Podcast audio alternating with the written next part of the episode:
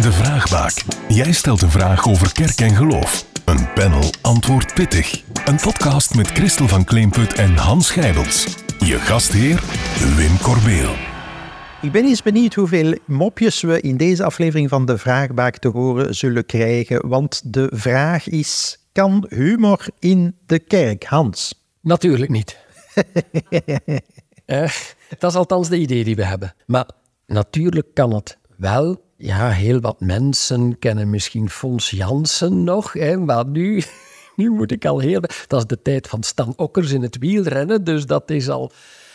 Maar het kan dus. Hè. Er is ook heel wat cabaret geweest eh, omtrent de kerk en zo. In de kerk ligt het allemaal een beetje moeilijker. Ik bedoel, in het kerkgebouw zelf, daar hebben we toch de indruk dat het allemaal heel ernstig moet zijn. Maar de vraag is, ja, moet dat zo?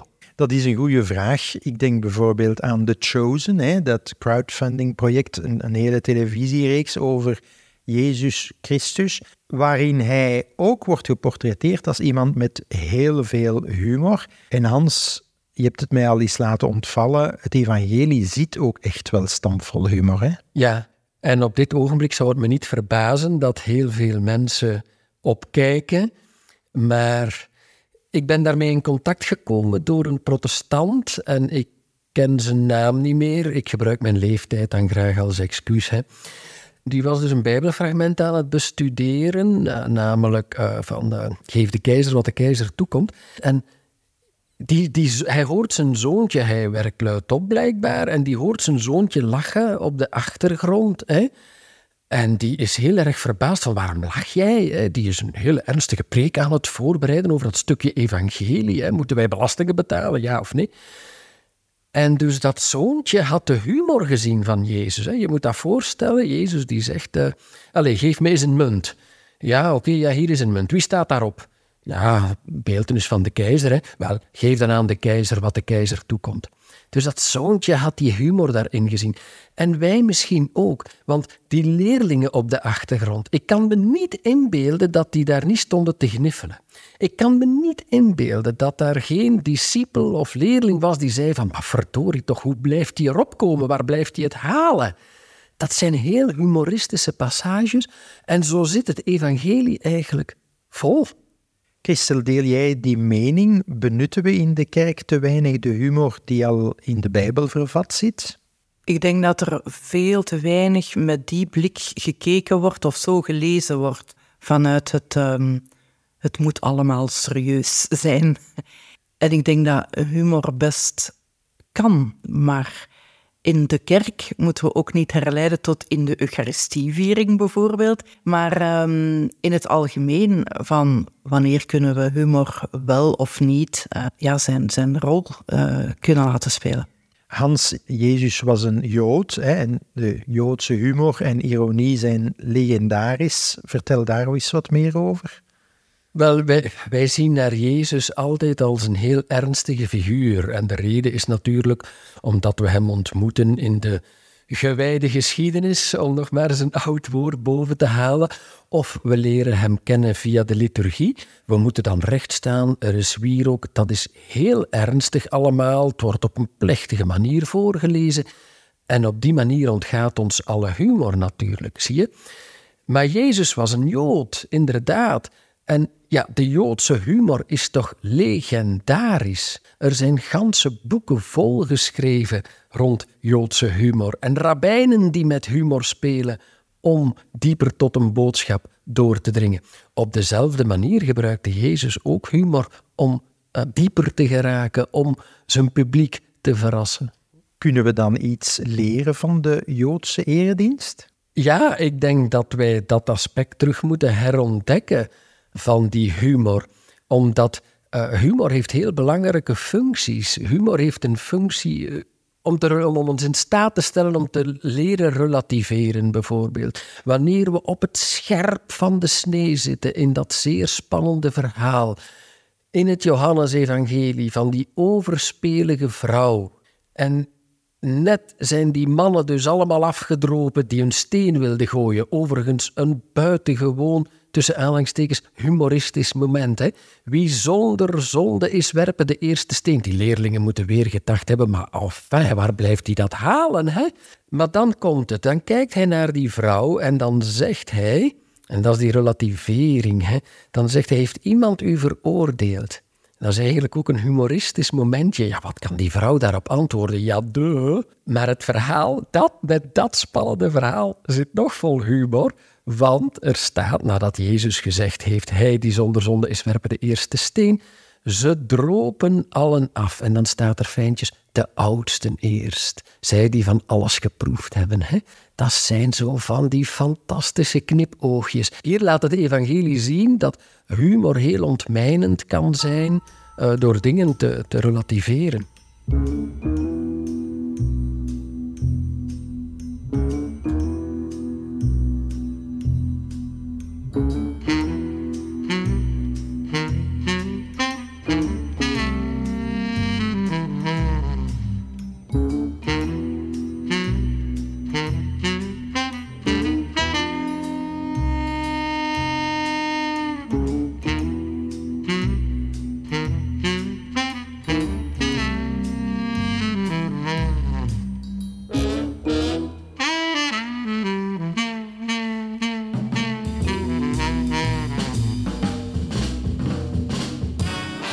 Christel, humor helpt relativeren. Klopt dat? Absoluut. Het kan uh, zo een, um, een spannend moment in een vergadering bijvoorbeeld is even weer adem doen krijgen. Hè? Uh, wat, wat, opluchting, wat um, een, een blijer gemoed. Maar het heeft ook een groot, een groot gevaar in zich, een grote valkuil vind ik van. Humor kan ook zo erg doorrelativeren dat het precies allemaal gelijk wordt wat dat er gezegd wordt. En, en, dat is ook niet het geval. Als mensen tussen elkaar een grapje mogen maken, graag, want dat geeft ook iets weer van hoe uh, vertrouwd ze met elkaar kunnen zijn.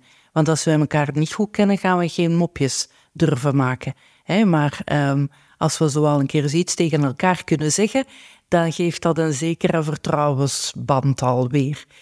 Maar het mag nooit um, ten koste zijn van mensen. Op die manier wordt humor soms ook wel eens gebruikt en dat is niet juist.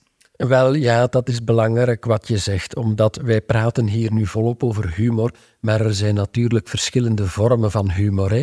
En ik denk dat Christel daarnet wat zin speelde op cynisme, sarcasme, dat soort dingen meer. Hè? Als we kijken naar Jezus, dan is dat ironie. Jezus, de meester van de ironie, zoals Ton Hermans ook een meester van de ironie was. Hè? Dat is een hele fijnzinnige vorm van humor, waarbij die mensen erin slagen om een, om een cruciale waarheid te zeggen en toch op een manier die niet kwetsend is. En dat is heel, heel uh, speciaal. En, en ja, Jezus is nooit sarcastisch geweest, cynisch geweest, althans, dat weten we toch niet volgens de evangelies, maar steeds is die vorm ironie. Naar de kerkelijke context, of we nu spreken over een bijbelgroepje of de liturgie bijvoorbeeld, of christelijke kunst, het evenwicht tussen die twee, of liever de grens tussen die twee, is niet altijd zo eenduidig natuurlijk. Want wat voor de ene nog grappig is, is voor de andere al een eh, vinger op de zere plek. Ja, maar ik denk, ja, daar raak je een zere plek inderdaad. Ik denk dat humor redelijk problematisch aan het worden is. Hè. Wat mag je nu nog zeggen en wat mag je niet meer zeggen? Maar er is ook een heel groot verschil. Hè. Allee, ik, kan, ik, ik, ik, ik, moet niet lachen met mensen met een, met een fysieke handicap. Maar ik kan mij best inbeelden dat in een, in een refter hè, van personeel, verzorgend personeel, dat daar af en toe gelachen wordt met mensen met een fysieke handicap, met iets wat ze meegemaakt hebben of zo. Dat die zijn aan het ontladen.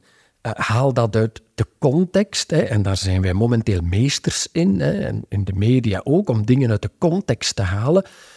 Ja, en zo helpen we alle humor natuurlijk om zeep en ook de functies die humor kan hebben. Hè.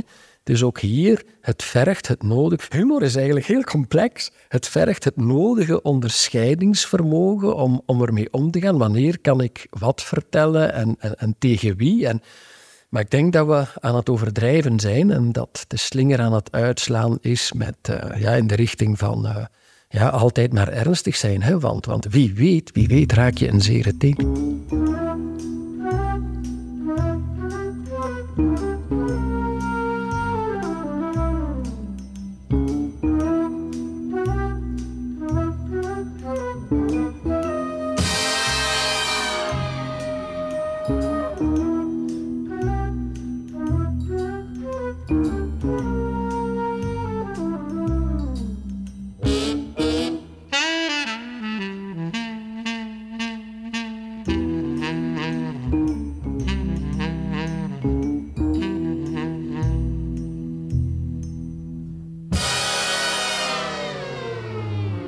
Christel, jij werkt voor de kerk beroepshalve. Hè. Wordt er daar in een vergadering al wel eens gelachen? Absoluut. gelukkig, gelukkig maar. Ja, en soms heeft dat ook te maken met die ontlading waar Hans het net over had. Omdat we bij elkaar gelukkig hè, mensen vinden die het op eenzelfde manier meemaken allemaal. En, en uh, waar we inderdaad met een mopje alles wat kunnen ontladen zonder dat dat ergens iemand ook schaadt. Of, of uh, het enige dat er soms een beetje moet aan inboeten is de vergadertijd. Ja. maar dat kan geen kwaad op zo'n moment. Nee, nee. Ik denk dat het soms vruchtbaarder kan zijn van uh, bij elkaar zo thuis te mogen zijn van hey, het ontladen, dat dat daar uh, kan, om dan efficiënter zelfs verder te gaan. Hans humor kan soms ontladen, kan het ook ontmijnen? Ja, natuurlijk. Hè. Uh, wat Jezus doet daar, ik ga even terug uh, naar die, die cruciale fase in het Johannesevangelie bij die overspelige vrouw. Dat ene zinnetje van Jezus heeft heel die situatie omgedraaid, heeft, heeft alles compleet ontmijnd. Hè. We zien dat ook bij dat andere verhaal van die belastingen betalen. Ja, Jezus kon op die vraag niet ja of niet nee antwoorden. Indien hij ja antwoordde, uh, wij moeten belastingen betalen, ja, dan joeg hij de Joden tegen zich in het harnas. Wanneer hij nee zei, wij moeten eigenlijk als Joden geen belastingen betalen, ja, hadden die Joden met slechte bedoelingen dus alle reden om hem aan te geven bij de Romeinen. Kijk, hij zegt dat we geen uh, belastingen moeten betalen. Dus je zit daar met een vraag waarop je niet ja en nee kan antwoorden. En dan komt daar die zin ja, geef aan de keizer wat de keizer toekomt. Hè. Dat is toch. En heel die situatie is ontmijnd. En diegenen die Jezus in de val wilden lokken, staan daar met de mond vol tanden. Die apostelen die moeten de ganse dag plezier beleefd hebben. Christel, vermits jij werkt voor een vormingsdienst, wordt het misschien eens dringend tijd om een soort vorming te organiseren over de humor in het evangelie, hè? Uh, je brengt ons op ideeën. Waarom niet? Wel, er bestaat een boekje bij Halewijn, waarvoor ik verder geen reclame wil maken. bij Halewijn, uh, Jezus, dat is een goeie. Dus, en dat gaat net over uh, humor in het christendom. Oké, tot slot. Christel en Hans, wanneer hebben jullie laatst eens hartelijk gelachen? Ik heb hartelijk gelachen. Ik zat met een oudere dame aan tafel, een oma, en ze vertelde het volgende. Het kleinkind kwam bij haar spelen. Het kleinkind is twee jaar. En het kleinkind zei tegen oma: Oma, als ik later oma ben, dan mag jij bij mij komen spelen. Heerlijk. De waarheid uit een kindermond. Ja, inderdaad. Christel. Ja, ik denk inderdaad wat ik net zei in, in uh, vergaderingen met de collega's. We, nu hebben we onlangs ook nog een uitstap gedaan. En ja, ja um, het bij elkaar mogen zijn en, en mogen zijn wie je bent. En dan, dan komt dat wel dat er uh, mopjes over en weer vliegen en dat er uh, gelachen wordt met buikpijn. Amai, kijk eens aan. Misschien nog één grapje. Weet je waarom God Adam eerst geschapen heeft? Eerst eens proberen, dacht ze. maar er is ook een mannelijke versie. Oh. Weet je waarom God Adam eerst geschapen heeft? God wilde niet te veel bemoeienis. en daarmee is de taart gelijk verdeeld. Christel en Hans, bedankt voor deze bijzonder grappige aflevering van De Vraagbaak. Graag gedaan. Tot de volgende keer. Je luisterde naar De Vraagbaak. Heb je zelf een vraag over kerk en of geloof? Of ken je zo iemand? Contacteer ons dan zeker op wim.corbeel.kerk.net.